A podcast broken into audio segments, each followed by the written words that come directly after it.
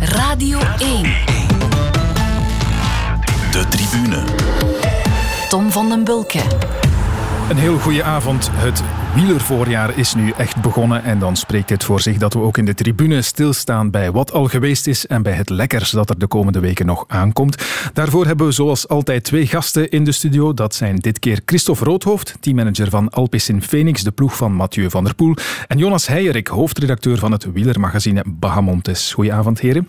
Goedenavond. Jonas, het is eh, complimentendag. Mag ik bij deze al meteen een compliment geven voor het meest recente exemplaar van eh, Bahamontes? Ligt hier naast mij. Dat mag u zeker, dat mag u zeker. Ja, prachtige cover. En het gaat vooral over Milaan-San Remo als uh, hoofdthema. Hè? Ja, ja de, er staan redelijk wat stukken in over La Primavera. Maar ook hebben we bewust voor dit thema gekozen, La Primavera, de lente. De lente is toch een beetje het seizoen van de hoop. Hoop op nieuw leven, op een beetje terug normaal. Mm -hmm. Dus de cover ja, spreekt de hoop uit die elke mens momenteel heeft, denk ik. Ja, los daarvan is Milaan San Remo voor jou ook een van de voorjaarskoersen die het meest tot de verbeelding spreekt? Uh, als ik heel eerlijk ben, nee.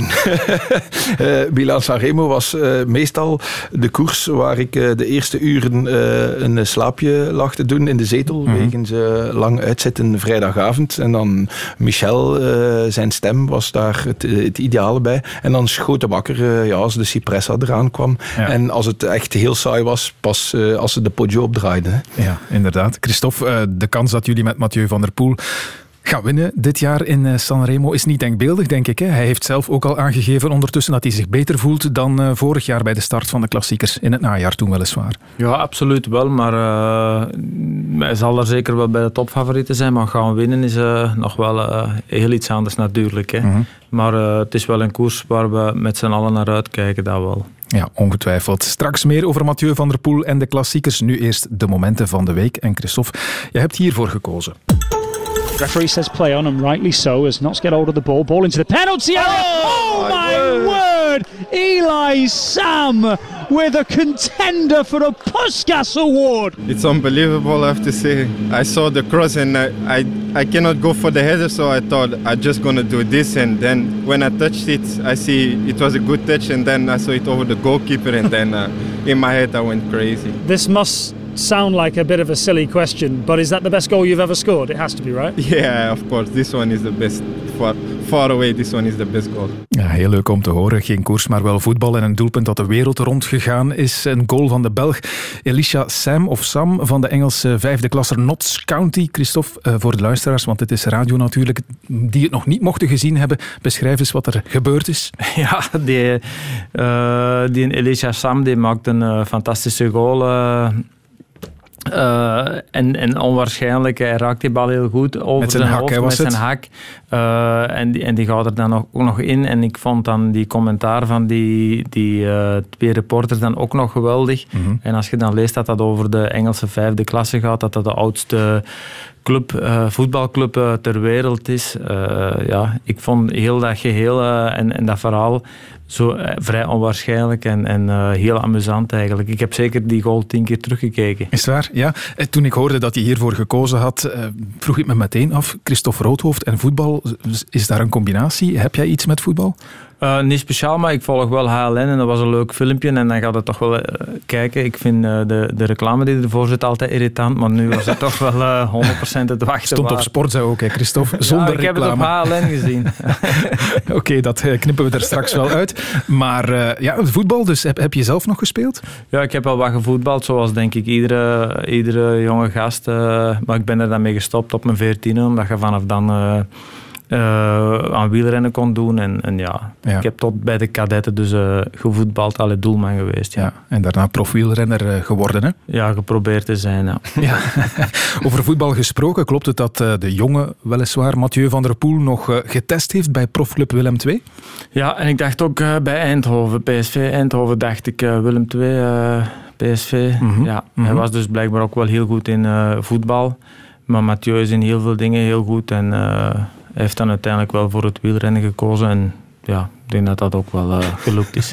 ja. ik, denk, ik denk, moest Mathieu van der Poel zijn beginnen ijsschaatsen of zoiets, dat hij daar waarschijnlijk ook wereldtop in, uh, in zou ja, Dat zou best kunnen. Ik heb het uh, even opgezocht en dit stond blijkbaar in het scoutrapport van toen hij die test gaan doen is bij Willem II. Fysiek zeer goed, techniek goed, snelheid goed, tactisch inzicht ruim voldoende en nu komt het drive uitmuntend. Had het gekund eigenlijk dat Mathieu van der Poel voetballer werd en geen wielrenner? Waarschijnlijk wel dan, hè. Waarschijnlijk wel. Ja. Uh, als hij zo goed zou zijn in het voetbal als hij nu aan het wielrennen is, dan, uh, dan had hij wel uh, echt miljonair geweest. Hè. Dus ja, dat, dat, had hij zeker beter gedaan dan nu waarschijnlijk. Natuurlijk, in, in een voetbalploeg is het toch moeilijker om uit te blinken. Dan moet je echt al een Lionel Messi zijn. Als, als Mathieu van der Poel. Ja, maar wie zal het zeggen? Hè? Ja, dat weet je dus niet. Inderdaad. De reden waarom hij blijkbaar uiteindelijk gestopt is met dat voetbal is dat hij er zich aan ergerde dat hij afhankelijk was van anderen om te winnen. Dat typeert hem dan misschien wel ook als, als wielrenner. Hij wil het zelf kunnen op zijn eentje. Ja, dat typeert hem natuurlijk. Hè. Dat hebben we ook natuurlijk gisteren eigenlijk weer een beetje gezien. Hè. Hij wil het op een aparte manier doen en het liefst alleen. Um, ja, dat, zit er, dat, dat zijn karakteren, dat is duidelijk. Mm -hmm. Hoe oud was hij toen, toen jij hem voor het eerst gezien hebt? Ja, uh, dat, ik denk uh, 12 of 13. Nou ja, dus toen ja. was er wel nog sprake van voetbal. Uh, het ging toen toch over, vooral over fietsen. Ah ja, Al, ja. Van dat voetbal heb ik zelf niks meegekregen. Nee. Ik heb hem nog weten geboren worden, dat ook wel. Toen had ik alleen contact met zijn vader natuurlijk. Ah, ja? Maar ja, als zijn broer junior geworden is, toen heb ik Mathieu leren kennen. En ik denk toen 13, 14 jaar, ja, zoiets. 12, ja. 13. En had jij ze bied gezien, Christophe, wat voor een onwaarschijnlijk toptalent erin school? Oh, maar nee, natuurlijk niet.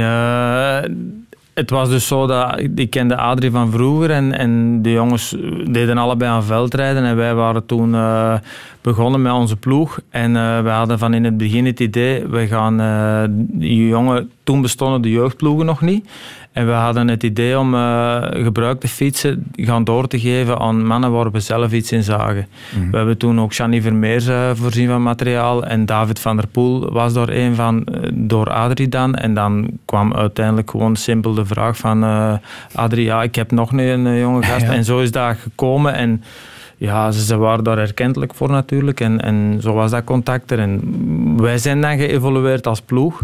En uh, de jongens zijn bij ons gebleven. Ja, want dat is inderdaad bekend, hè, denk ik, uh, dat jullie eigenlijk eerst uh, ja, gefocust waren op, op, op, zijn broer, dus op David. Hè?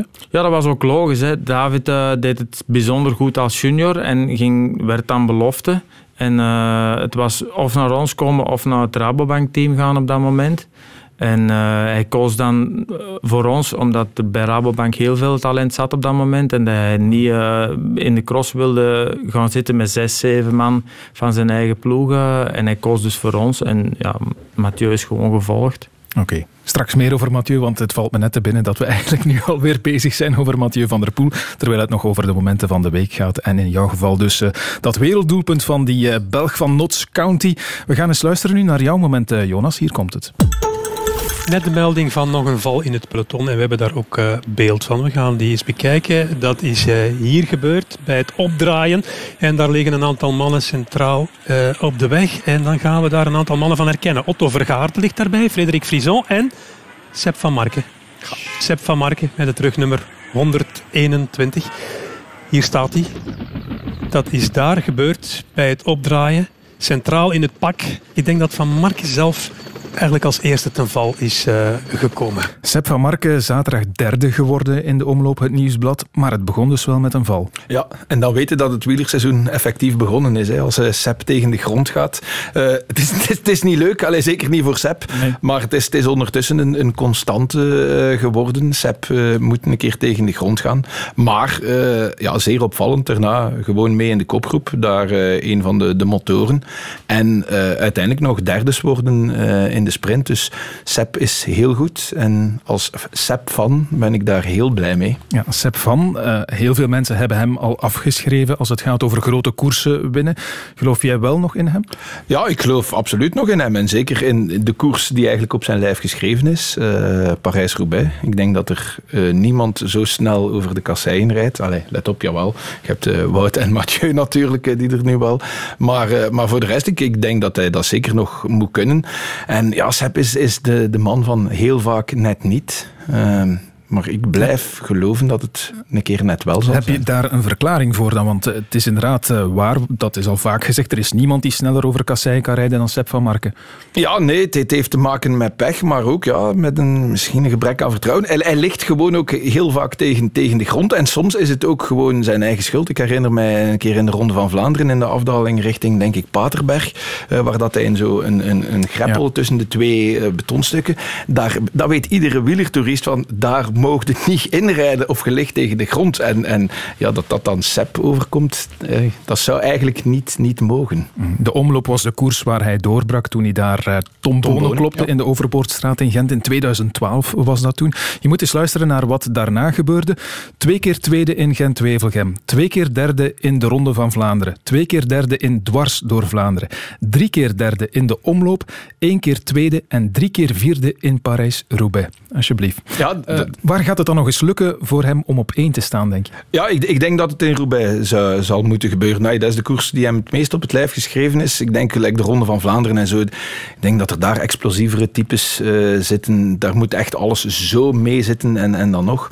Maar, maar Roubaix moet lukken. En allee, wij hebben uh, Sepp van Marken twee jaar geleden op onze grote sluitingsprijs in de Minaar in Gent gehad. Uh, mm -hmm. Waarin dat een van onze journalisten een ode geschreven had aan Sepp. En, en, en hem gezegd van, het, het, het, het is mooi, het is nu al mooi, hè, dat, dat ongelooflijke palmares. En Sepp was daar echt door aangedaan. Die zat echt met tranen in de ogen. Dus het doet hem wel iets dat, dat die grote zegen ontbreekt. En dat hij daardoor ja, eigenlijk een beetje ondergewaardeerd wordt. Hè, want je hebt net de erelijst, allez, de, -hmm. de, de ereplaatsen genoemd. Dat, is het is, het is ook wel een, een emotioneel type. Hè. Ik herinner mij de laatste Parijs-Roubaix die gereden is. Um, hij kwam toen terug uit blessure. Ja, ja, ja. Hij had de, week ervoor die Ronde van Vlaanderen nog gereden met een knie die uh, opgelapt geweest is. En hij is toen, toen ook in, in uh, Roubaix met tranen in de ogen. Hij had een heel sterke koers gereden. Is vijfde of zesde nog geworden, ja, denk ik. Ja, absoluut. Dus, dus ja, dat, het zit hem nooit mee. En ik denk, moest het ene keer mee zitten. Hij heeft nu ook geschreven hè, van ik ben wel nooit weg geweest, maar toch voelt het aan als een, een comeback. Ik denk dat dat ook heel veel zegt. Hij zit bij een nieuwe ploeg, een nieuwe wind. Dus ja, laat, laten we hopen dat het voor één keer allemaal de juiste kant uitdraait. Voor Seb dan toch. Ja, die nieuwe ploeg is uh, Israel Startup Nation. Hij wordt dit jaar 33. Christophe, hoe kijk jij naar de renner Seb van Mark? Ja, ik vind Seb een steengoede renner die enorm hard kan rijden, maar het is geen winnaar. En als je die eerlijst met die uitslagen zo hoort, ja, ik denk dat je dan de kansen laten liggen hebt om te winnen al. Hè. Mm -hmm. Ik denk dat dat ook een constante is. Als je, ja, als je er zo vaak zo dichtbij geweest bent en je hebt het niet kunnen verzilveren, dan zijn het duidelijk uh, ja, geen winnaar. En, en ja, dat is dan jammer genoeg zo. Maar het is een, een ik, ik, vind dat hem ongelooflijk krap kan rijden met de fiets. Mm. Dat vind ik wel. En, en het is ook wel iemand die ervoor gaat en, en inderdaad emotioneel is en zich er ook helemaal in smijt. Maar ik vrees een beetje als, ja, als je zo dikwijls al naar de goal uit mogen shotten. Allee, ja. dat is toch ook wel een constante. Jammer genoeg voor hem dan. Uh, maar het blijft een steengoede renner, absoluut. En hij komt nu natuurlijk... Uh, het gat dat hij gekregen heeft om misschien te winnen, ik denk, vrees dat dat uh, gaat ingevuld worden nu door Van Aert, Van der Poel, Pitcock, uh, Alaphilippe. Voilà. Daar, daar vrees ik een beetje voor dat hij daar nu uh, tegen gaat aanlopen, toch? Het straf net bij, bij Sepp, ik heb het net, net zelf aangehaald, hè. zijn eerste keer dat hij echt won, klopte hij Tom Bonen in de sprint. Iedereen dacht, ola, als je Tom Bonen kunt kloppen in de koers die Tom Bonen nooit heeft kunnen winnen. Ja. Uh, en ja, dan daarna lukte het niet meer. Dus ja. Ja, maar als de, het is een groot verschil als het dan echt gaat moeten. Hè. Da, da, da, daar uh, hebben zich al veel uh, de tanden op stuk gebeten. Hè. De tribune. Ja, over de omloop waarin Sepp van Marken derde werd hebben we het straks nog. Maar eerst praten we over Kuurne, Brussel, Kuurne en Mathieu van der Poel die de monden deed openvallen op 83 kilometer van de finish. Ja, ja, want we, we waren echt uh, nog niet uitgelachen. Want wat gebeurt er? Mathieu van der Poel gaat demareren op 80 kilometer van de streep op uh, de Canarieberg. Eigenlijk in de laatste hectometers van de Canarieberg. En je ziet het duidelijk aan zijn kopje en zijn gelaat dat hij het beu was om in dat uh, saaie peloton te zitten. Hij doet dat ook niet graag. Dan ga ik toch maar lekker demareren, zegt hij. Het zonnetje schijnt. Thuis als ik aan het trainen ben, zou ik mezelf ook misschien wel eens pijn doen. En dan gaat hij demareren op 80 kilometer van de streep. Dus het is uh, koers dankzij een uh, demarrage van niemand minder dan ja, de man die de sprint ging aantrekken voor Tim Merlier. Ja, dat zal wel Mathieu van der Poel. Ja, Christophe, je zat gisteren in de ploegauto, neem ik aan. Als je dat dan ziet gebeuren, wat denk je dan op dat moment? Oh ja, uh, ik ga nu niet zeggen dat ik er absoluut blij mee was. Dat zeker niet. Ehm, we hadden afgesproken dat hij op de Kwaarmond uh, zou demareren, wat denk ik logisch was, waar, waar, iedereen het zou, wel zou verwacht hebben. Dat was de bedoeling, maar uh, hij doet het dan 20 kilometer vroeger bijna. Uh, ja, het was uiteindelijk mooi en het had goed kunnen aflopen, maar de kans op succes met dat soort ondernemingen is, ja, daar beperkt u zelf een beetje mee natuurlijk. Ehm, maar goed, we hebben een mooie koers gezien. Het was duidelijk dat hij een goed niveau haalt. Um, en dat zal ook wel de reden geweest zijn waarom dat hij er zo vroeg aan begon ja. natuurlijk. Maar je was er niet zo blij mee. Spreek je hem dan toe via het oortje? En, en zo ja, wat zeg je dan? Ja, maar ja, op het moment dat Mathieu demareert ja, ik kan u niet zeggen dat ik er lastig voor was of kwaad voor was, maar goed, je kunt hem ook niet terugroepen. um, Robert Drieses heeft dat geprobeerd met die Merckx in de Ronde van Vlaanderen destijds. Ja. Dat is ook niet gelukt. Weet je nog wat Eddie Merckx toen zei? Kus mijn kloot en ik rijd door.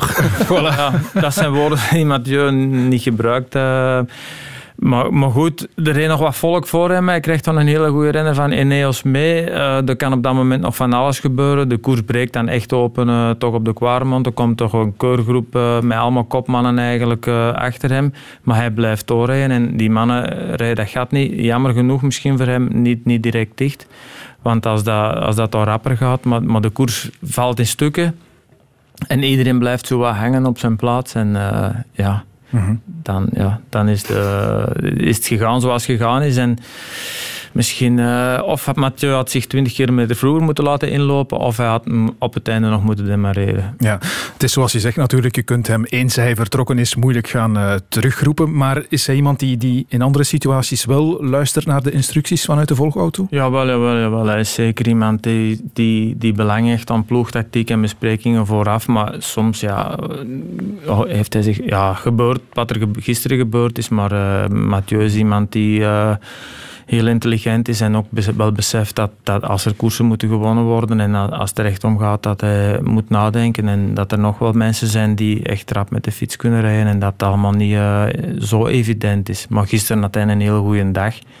En natuurlijk, wij komen van UAE waar we ongelukkig zijn moeten stoppen. En mm-hmm ja, hij eh, is enthousiast. Hè, ja. De eerste koers van het jaar eigenlijk. Dan heel mooi weer. Gevoeld dat die goede benen er zijn. En, en Canarieberg is dan toch uh, direct zo'n beetje ambetant lastig. En ja, hij heeft, ja, heeft. Hè. En het was ook maar Kuurne, Brussel, Kuurne, denk ik dan. Hij zal het toch een beetje allee, hebben aan...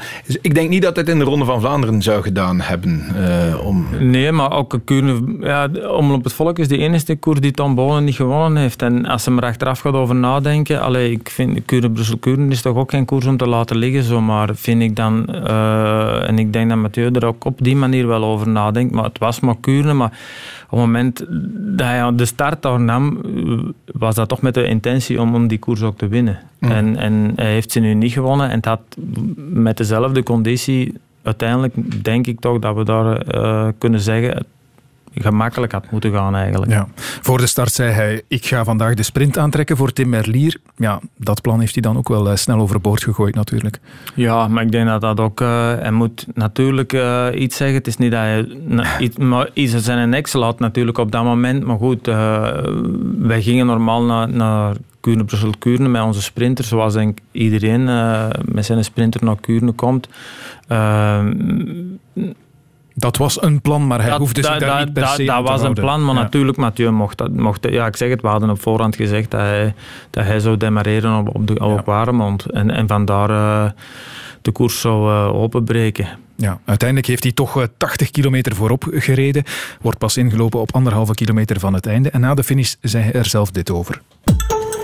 Ja, ik heb me wel geamuseerd moet ik zeggen. Ik denk dat dit de beste manier is om me klaar te stomen voor wat dat komt. Maar ja, ik had weer naar mijn zin eigenlijk. En, ehm, die aanval was een beetje weer een inging van het moment. Maar uiteindelijk worden we bijna met zicht op de finish teruggepakt. Dus zeker geen slechte poging. Jij gaat met twee koersdagen naar de Strade Bianche. Is dat voldoende? Ik doe Samijn ook nog uh, dinsdag. Die heb ik ook nog toegevoegd. Ik denk wel dat dat voldoende is. Ehm, maar ik merk nu gewoon dat ik heel anders ben dan, uh, dan vorig jaar na die pauze door de corona. Ik kom nu uit het crossseizoen en het is een beetje zoals de jaren voordien dat ik gelijk de goede flow te pakken heb. Dus met niets minder dan het podium ben je tevreden volgende week zaterdag?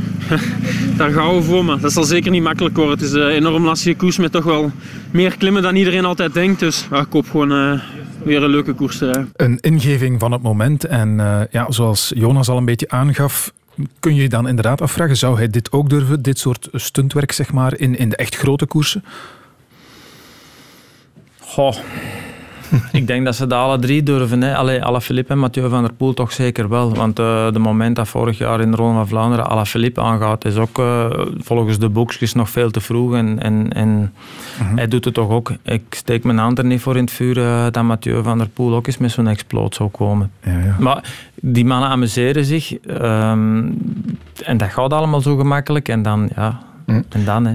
Want ik vraag me af, wat was uit het meeste deugd toen bij Mathieu? Op die manier mogen koersen, want je, je hoort, het, het plezier spat eraf. Of dan toch winnen als je hem zou moeten laten kiezen? Ja, de combinatie van de twee, daar gaat hij voor. Ja, ja, ja, ja maar zo, zo is het inderdaad. Natuurlijk, die mannen willen, als ze dan winnen, willen ze dat liefst op een spectaculaire manier doen. En natuurlijk, Mathieu, ja, door zo'n exploten draagt hij alleen maar bij tot zijn eigen legende, nu al, hè, bij wijze van spreken. Dat is zeker waar. Het ging in het fragmentje van daarnet ook al even over de Strade Bianche. Hij werd daar vorig jaar vijftiende, maar weliswaar op 10 minuten van Wout van Aert. Ik denk, dit jaar gaat hij er toch dichterbij zijn. Ja, maar het is natuurlijk een koers waar je geen pech mocht hebben en zo. Het is toch nog, het is wel een beetje een complexe koers. Uh, maar het grote voordeel nu zal wel zijn, denk ik, dat de temperatuur wat anders zal zijn. Want ik mm. blijf erbij, dat was iets dat hem vorig jaar toch wel wat genekt heeft. Ja. Um, hij was maar vijftiende, maar de, de, omstandigheden waren wel echt extreem. En, en Mathieu is toch iemand die er toch wel een beetje last van heeft. Zeker als dat in het begin komt, zoals hij moet koersen daarin we hebben dat in de mountainbike ook al wel een paar keer gezien. Maar ik verwacht nu... Uh, allee, met de conditie die hij vorig jaar had daar in Strade... zat er daar ook wel veel meer in als dat een regendag had geweest. Mm. Daar ben ik wel van overtuigd. Ja, het was inderdaad heel erg warm toen. Um, wat heeft hij eigenlijk concreet in zijn gedachten voor dit voorjaar? Is er een bepaalde koers waar hij vooral over praat? Er wordt gepraat over de Ronde van Vlaanderen en over Parijs-Roubaix, maar het is, uh, dat zijn van die dingen die je volgens mij niet te kiezen hebt uh, en dat je de kansen moet nemen als ze zich voordoen. En hij zou graag natuurlijk een van die monumenten winnen. Uh, dat is duidelijk. Ik denk dat dat voor uh, die kopmannen allemaal telt. welke dat, dat is, ja, dat mm. zal de toekomst wel uitwijzen, denk ja, ik. De Ronde van Vlaanderen heeft hij al gewonnen, uiteraard. En Parijs-Roubaix dan. Eerste keer en de verwachtingen zijn hoog natuurlijk. Als je me hebt uh, aan de slag gezien in de grote prijs Denain uh, vorig jaar, dan, uh, dan vrees ik met grote vrezen voor de rest. Ik denk dat Van de Poel en Van Aert daar ook de twee mannen zijn waar iedereen naar kijkt. Misschien dat je daar iets meer kan oplossen door ze eerder in de, in, het, in de verdediging te drukken. Maar normaal gesproken, als daar op het Carrefour de Larbre, als die twee gaan, dan kan niemand volgen, denk ik. Als ze uh, optimaal in vorm zijn, dan uh, is het best mogelijk dat we in Parijs-Roubaix stoten zullen zien die we in geen jaren gezien hebben. Dat waren Thijs Sonneveld en Michel Wuits. Wat verwachten jullie van Aert en Van der Poel die de rest in de vernieling rijden, Jonas? Dat kan, al verwacht ik toch dat er daar toch uh, twee, drie man uh, mee zal kunnen. Um, er zijn nog, als, ik weet niet of dat Pitcock uh, Roubaix gaat rijden, maar als je die bezig ziet, uh, ook, het is ook een crosser, mm -hmm. dus tegenwoordig moet je mm -hmm. toch een beetje in de cross. ik zeg het, Sepp van Marken. Um, en ik schrijf ook een, een Van Avermaat en, en dergelijke niet af Oliver Naassen. Um, allee, Roubaix is een koers die je ook zo, als je al wat meer van leeftijd bent, nog altijd goed aan kunt. Maar het is natuurlijk wel zo, ja, het zijn twee uitzonderlijke kalibers natuurlijk. Moet hem op het lijf geschreven zijn, hè, Christophe? Roubaix? Ja, dat, dat is natuurlijk zo. Zowel Van Aert als uh, Van der Poel zijn uh, voor die koers gemaakt eigenlijk. En het is uh, wel een koers... Als je ze ene keer gewonnen hebt, als ze u echt ligt, winnen ze meestal een paar keren. Als je, allee, van die coureurs in de echte topcategorie toch. En, ja. ja en de anderen meestal net niet. Hè. Ja. Het is gewoon hopen op nog een keer regen in Roubaix. Daar hoop ik al, al jaren Ja, daar hoopt is- Mathieu ook wel op. Ja. Ja, is het waar? Ja. Ja, dan, wordt, dan is het echt Parijs-Roubaix. Het is nog technischer natuurlijk en, en Ook ja, heeft die en- techniek. hè? En hij houdt wel van de regen in de koers ook. Ja. Wat met de Amstel, Luik-Bastenaken-Luik. De Amstel, dat was natuurlijk ongelooflijk in 2019. Luik werd die vorig jaar toch ook zesde. Gaat hij die koersen rijden of niet? Ja, dat zullen we allemaal wel bekijken als het zover is. Luik was dit jaar niet op zijn programma en we hebben dan toegevoegd omdat dan eh, door de covid-maatregelen misschien een aantal koersen onzeker werden. En eh Parijs-Roubaix is er dan uiteindelijk ook nog afgevallen en daarom hadden we dan Luik toegevoegd om, om ja, toch optimaal te kunnen profiteren van de, zijn conditie van dat moment die erg hoog was. Ehm, maar als je ziet dat hij op La Rochefoucauld eigenlijk maar net moet passen, na, na die exploot van een dag voordien dan in de Bing Bang Tour, dan eh, zit die kans er wel in. Maar ik, ja, die luik op het einde van het jaar, eh, of nu in het begin van in de klassieke periode, ik denk dat we dat toch ook niet mogen onderschatten, dat dat ook wel een groot verschil zal zijn. Maar ja, met hem weten natuurlijk nooit. Het zou wel kunnen, maar ja, ik denk toch dat eh, in de Vlaamse klassiekers eh, iets makkelijker is voor hem. Ja, wat ik me afvraag, Mathieu wint zo vaak, wint zoveel. Worden jullie nog euforisch eigenlijk? Word jij nog euforisch als hij weer eens gewonnen heeft? Ehm, ik ben er wel heel blij mee. Absoluut wel. En eh, het, het- ik ben er soms wel wat emotioneel door ook. Maar het is natuurlijk wel iets dat went. Ehm, en het jammere is, vind ik wel soms, dat, dat, eh, dat er alleen nog echt over gesproken wordt als het niet gelukt is. Ehm, dat vind ik toch wel eh, iets dat... ja, het is, alleen maar, er is alleen maar iets aan de hand als, als, hij, als hij niet gewonnen heeft. En dat winnen is zo normaal geworden. eh. ik had, eh, in, in UAE zat ik met Frederik Willems in de wagen. En als ik dan zie hoe... Maar ik zeg tegen hem, ja... Ja, maar het is voor mij al zo lang geleden dat we een koers van dit... Dat, ik- dat ik het meegemaakt heb in de auto, dat er een koers van dit niveau gewonnen wordt. En dan dacht ik voor mezelf terug, en dat was dat de Ronde van Vlaanderen. Dat was eigenlijk eh, de, de vorige koers die Mathieu gereden had, dat hem ook gewonnen had. Dus, allee, dat is wel een verschil natuurlijk, maar ik geniet er wel intens van. Maar euforisch, ja, in de Ronde van Vlaanderen was ik euforisch, ja. En in de Amstel Gold Race ook. Want je hebt het soms, eh, of je ziet het soms met die onboard camera's, hè, die dan eh, die ploegleiders in de auto in beeld brengen bij een grote overwinning. En die gaan dan helemaal uit hun dak. Eh, zie je jezelf dat ook doen? Ja, ik, Of- of ik, is- vrees dat ik dat, dat een de ik, ik vrees dat ik dat in de Ronde van Vlaanderen gehad heb en ik zit niet echt te wachten op die beelden, moet ik toegeven. Zijn- er daar beelden van? Ik heb ze dan al sinds niet gezien. Nee, ik ook niet. Die gaan eraan komen, maar ik heb ze nog altijd niet te zien gekregen. Maar Ah ja, daar, eh, Ze zijn er wel. Ja, de Ronde van Vlaanderen, dat duurde heel erg lang eer dat we daar na de aankomst iets meekregen. Het beeld was daar weg en we stonden te wachten. Ah, dus En- en- jullie wisten niet op dat moment, je ziet de sprint niet. Ja, telkens als je in die laatste kilometer komt, dan valt dat, dat, valt dat 4G, de signaal weg. Ah. Door, door het feit dat er daar zoveel in de lucht hangt. En, en eh, de koersradio, dat is altijd heel goed. Alleen de winnaar geven ze zelden mee. Om een of andere reden doet dat, doet dat er niet toe. Alles doet er toe, behalve dan die laatste kilometer. Dan zeggen ze nog... eh, van Aert begint te sprinten, Van der Poel begint te sprinten. Maar die wie dat er dan uiteindelijk wint, ja, dat is eh, voor de boeken. Want Ja, en het was, dan, het was dan nog zo nipt, dan, dan moet je quasi gek worden van de zenuwen, toch? ja, de auto, de auto van eh, Jumbo-Visma stond voor ons geparkeerd in de rij en daar zagen wij nog altijd niks gebeuren. Ik zeg, ja, zolang als die mannen niet juichen, dan zijn wij nog ook altijd... En, ja, en dan kwam het bericht eh, dat Mathieu van der Poel won, dus ja. Oké, geweldig. De tribune. Ja, Mathieu van der Poel, dus de onbetwiste nummer 1 binnen het team Alpecin Phoenix. Al heel zijn carrière fietst hij onder de vleugels van de broers Roodhoofd. En in 2018 verlengde hij zijn contract nog maar een keer, nu tot eind 2023. Ik heb altijd ook een langdurig contract met, met, met Christophe en Philip gehad, met de ploeg. En ik zal dat contract ook nooit verbreken. Ik heb, eh, ik heb nog een contract tot 23 en eh, dat schrikt de meesten denk ik wel af, maar daar wordt wel geïnformeerd. Ja. Ja, wanneer wordt daar dan opnieuw over gesproken? Dat ligt eraan eh, wat de prestaties zijn sowieso, denk ik. Maar ook wat dat de ploeg voorstelt. Als de ploeg, eh, zoals mijn vorig contract, heb ik eigenlijk nooit echt lang moeten nadenken om voor bijna vijf jaar te tekenen. Ja. Dus ja, dat is een keuze die je maakt. En ik heb dat nog al eens gezegd. Heeft ook maar zekerheid, hè? voor eh 10% meer ga ik niet bij iemand anders tekenen. Dat zijn geruststellende woorden, denk ik, Christophe.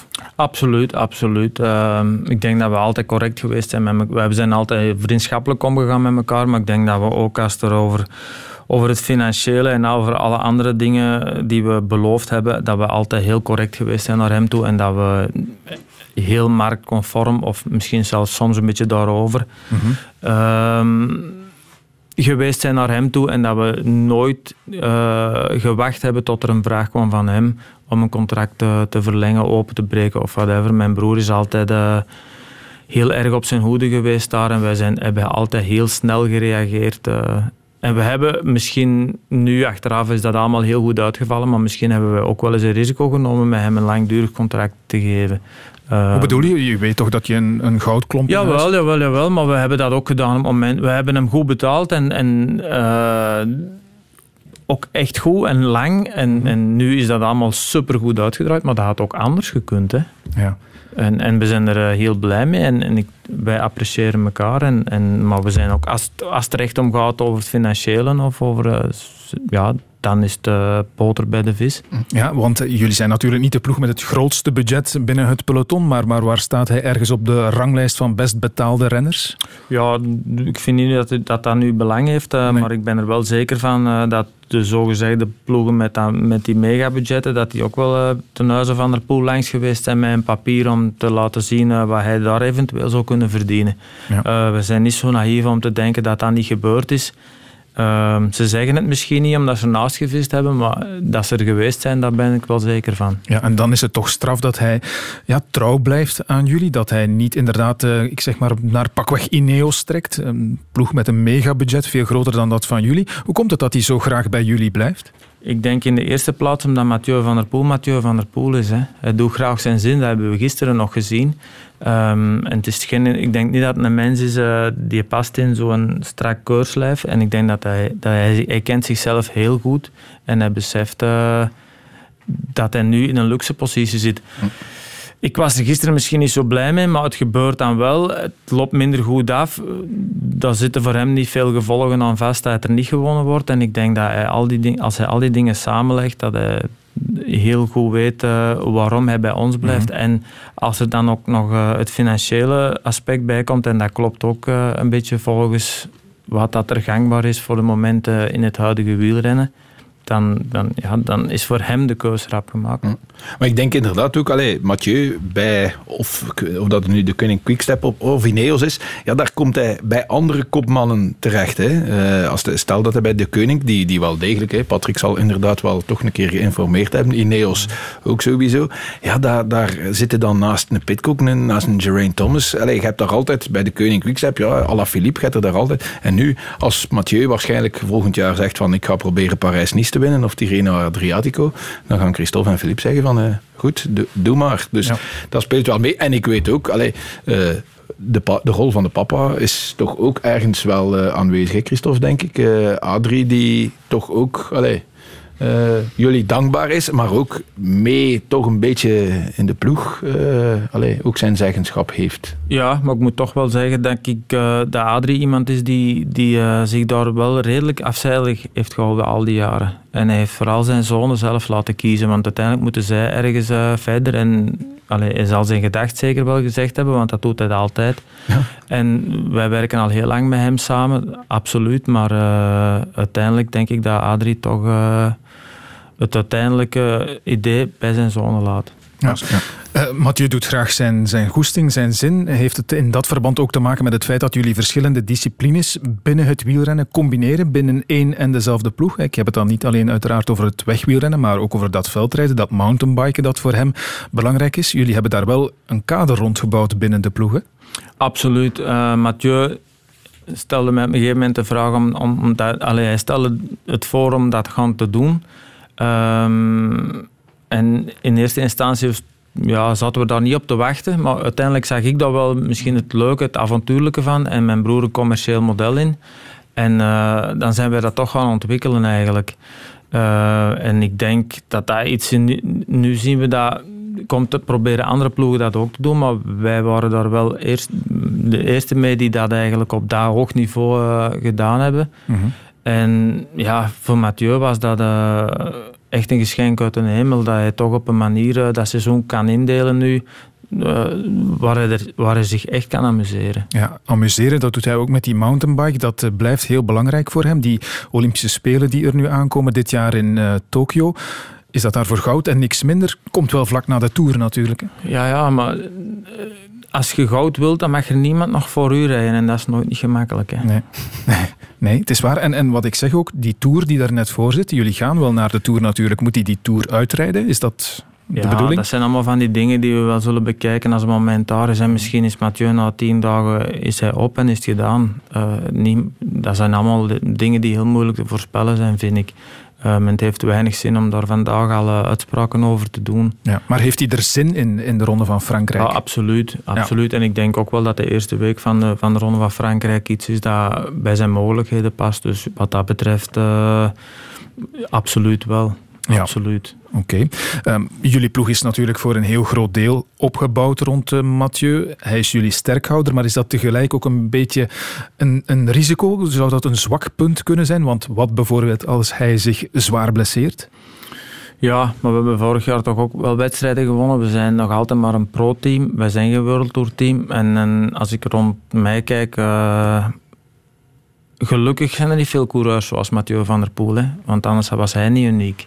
Mm -hmm. En natuurlijk uh, is onze ploeg opgebouwd rond hem. Maar dat is ook maar logisch, denk ik, als je zo uh, ja, een van de drie beste coureurs van de wereld in je ploeg hebt. Ja, je kunt geen ploeg vullen met, met tien van die mannen. Hè. Nee, dat gaat niet. Um, maar oké, okay, we, we, we, hopen er natuurlijk niet op dat dat zou gebeuren, maar stel je maar eens voor dat hij inderdaad een, een langdurige blessure oploopt en maandenlang oud is. Uh, zijn jullie daarvoor verzekerd bijvoorbeeld? Ja, maar als je een ploeg hebt met Jasper Philipsen, Tim Merlier, Dries de Bond, alleen... Dan gaan jullie die, nog die coureurs denk ik dat toch ook wel bestaansrecht hebben in het huidige wielrennen. En zeker op het niveau waar wij actief zijn en, en waar wij koersen willen winnen ja, we gaan er toch vanuit dat dat, dat, dat ook voldoende is. Uh, Dillier, die nu jammer genoeg gisteren gevallen is, is al tweede geweest in Parijs-Roubaix. Mm -hmm. Dat zijn toch ook wel echte coureurs. Hè? Ik denk dat het vooral een probleem zou zijn, moest Mathieu inderdaad niet naar de Tour mee kunnen gaan. Maar dan kunnen ze de rol van vrijbuiters, een beetje wat die groep Gobert een paar jaar heel goed gedaan heeft, uh, aanvallen. En ja, ze hebben dan inderdaad wel nog coureurs die het ook soms een keer kunnen afmaken. Hè.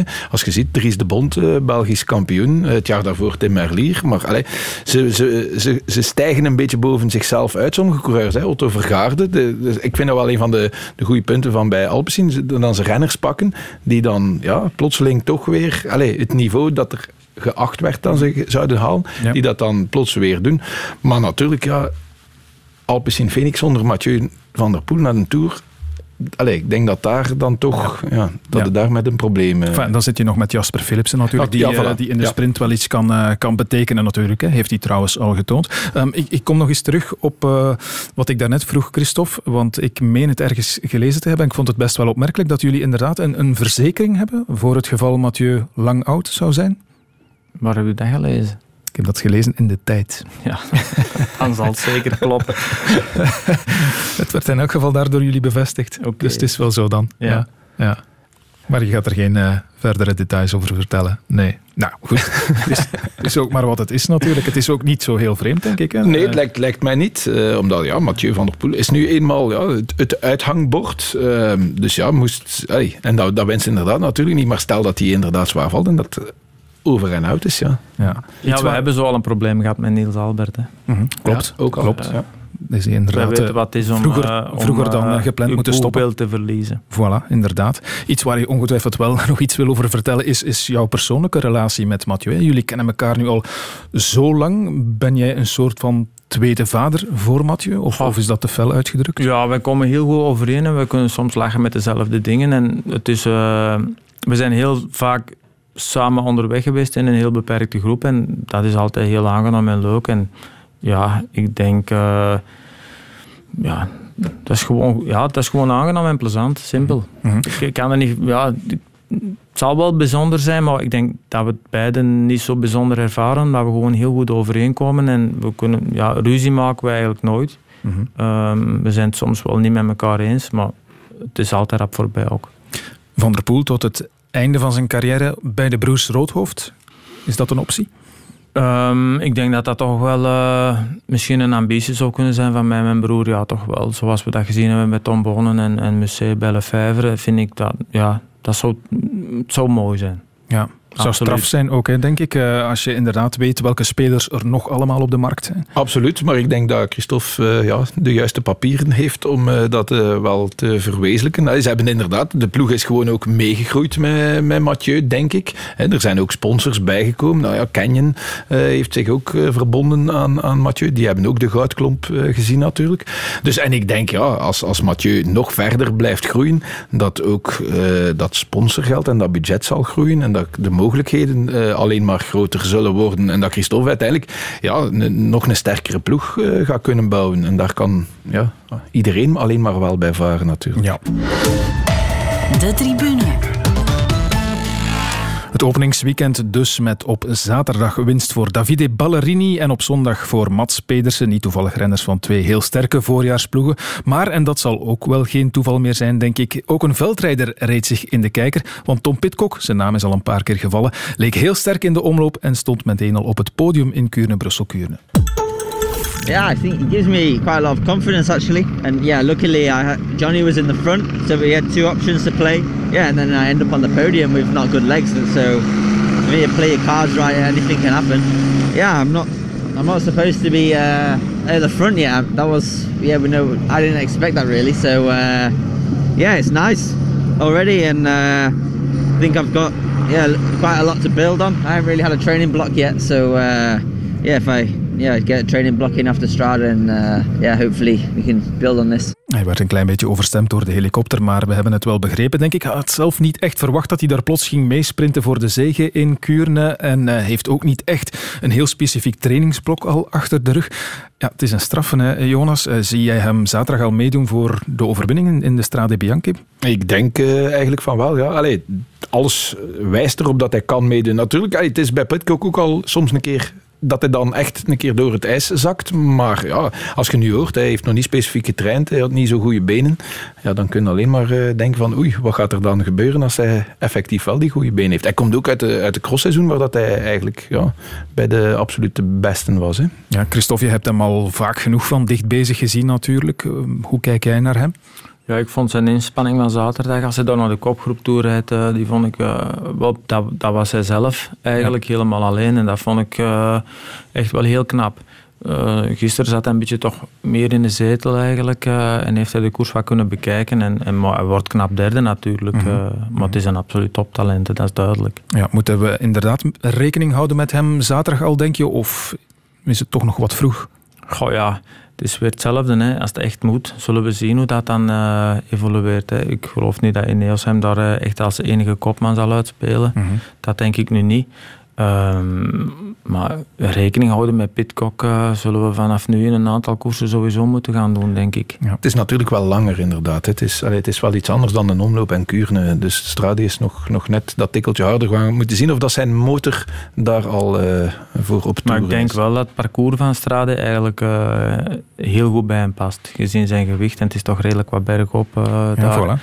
Hij is technisch goed. Um, ja, er zijn toch wel een aantal dingen die voor, voor de Strade in zijn voordeel spreken, vind ik. Ja, en plots heeft uh, Ineos toch weer een man voor dat voorjaar. Hè? Want oké, okay, we, we, kijken naar Ineos en zij zien zichzelf ook vooral natuurlijk als een ploeg voor het grote rondewerk. Maar ze hadden nog een, een goede pion in huis dit weekend. Ja, de, de Ecuadoriaan Narvaez hè, was, was goed. Allee, ze zitten daar met nog een aantal, een aantal goeien. Hè. En het was de man die meeging met uh, Mathieu in de met aanval. Mathieu, ja. ja. En, en die toch ook zijn deel van het werk uh, deed. Het was niet dat Mathieu daar echt alles moest, moest doen of dat hij eraan hing te zwabberen. Nee, nee, nee, deed zijn deel van het werk. Dus het is ook een hele, een hele goeie. En wat daar zeer opvalt, is, is dat Ineos, ja, sinds vorig jaar, hebben ze beslist van we gaan wat attractiever gaan koersen, we gaan wat meer in de aanval, we gaan ook niet alleen maar ons richten op die grote rondes. En, en je ziet het effect uh, onmiddellijk. Hè. Moscon was ook, was, was ook al, al redelijk goed.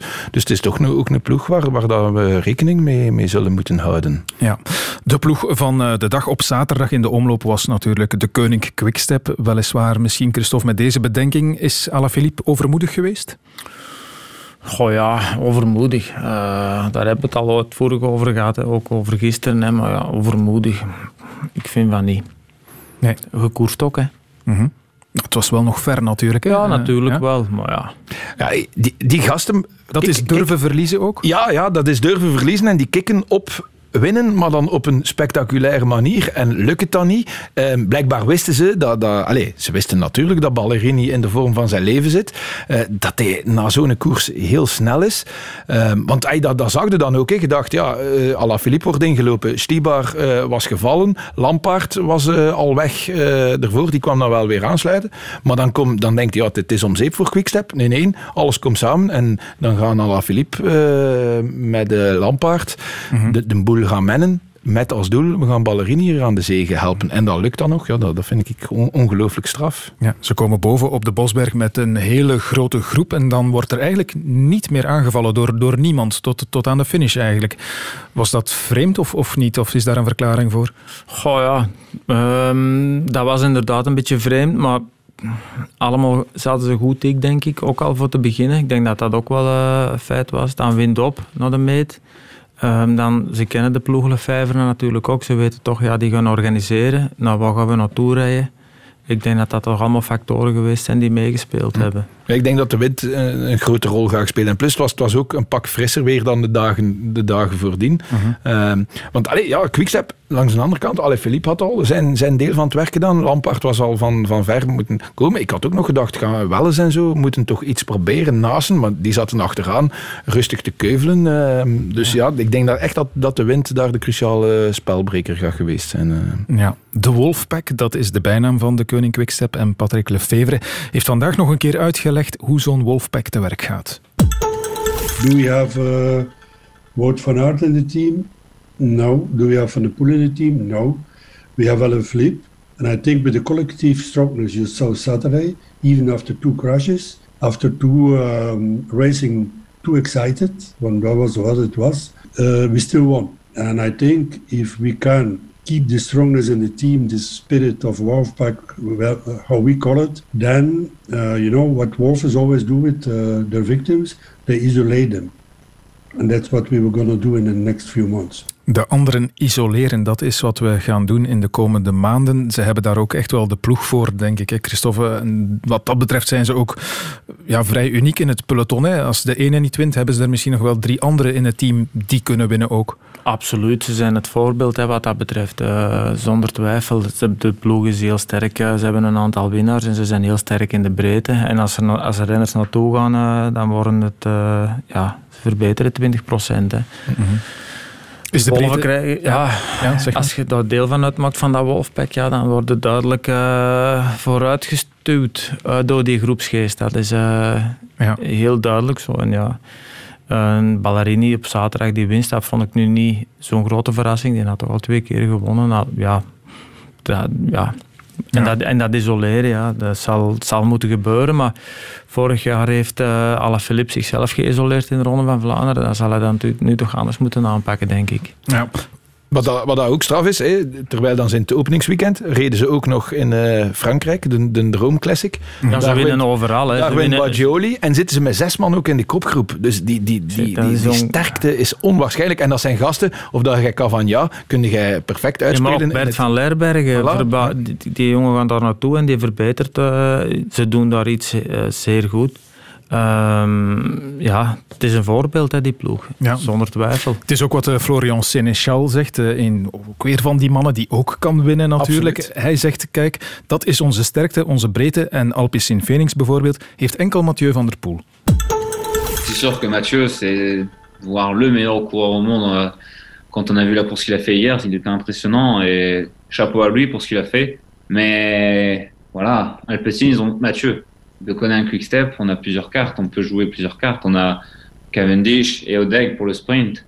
On a moi ou Bert Van Lemberg qui peuvent attaquer. Donc, c'est sûr que euh, si je me retrouve tout seul avec Mathieu pendant 50 km, ça va être difficile de le battre.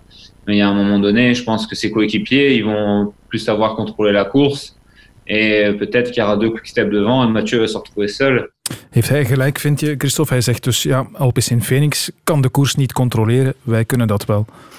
Ja, eh, dat stuk klopt zeker. Maar dan haalt hij Cavendish aan en Hodage, die gisteren ook gewoon gelost werd uh, op het einde van de koers. Allee, het stuk wat hij, allee, wat hij vertelt klopt. Maar, maar niet met de namen waar hij over bezig is, vind ik eerlijk gezegd. Van Lerbergen is een goede knecht daar. Uh, toch ook niet meer als dat. Als, ik, ik, vermoed niet dat ze het plan hebben om met Bert van Lerbergen koersen gaan te winnen.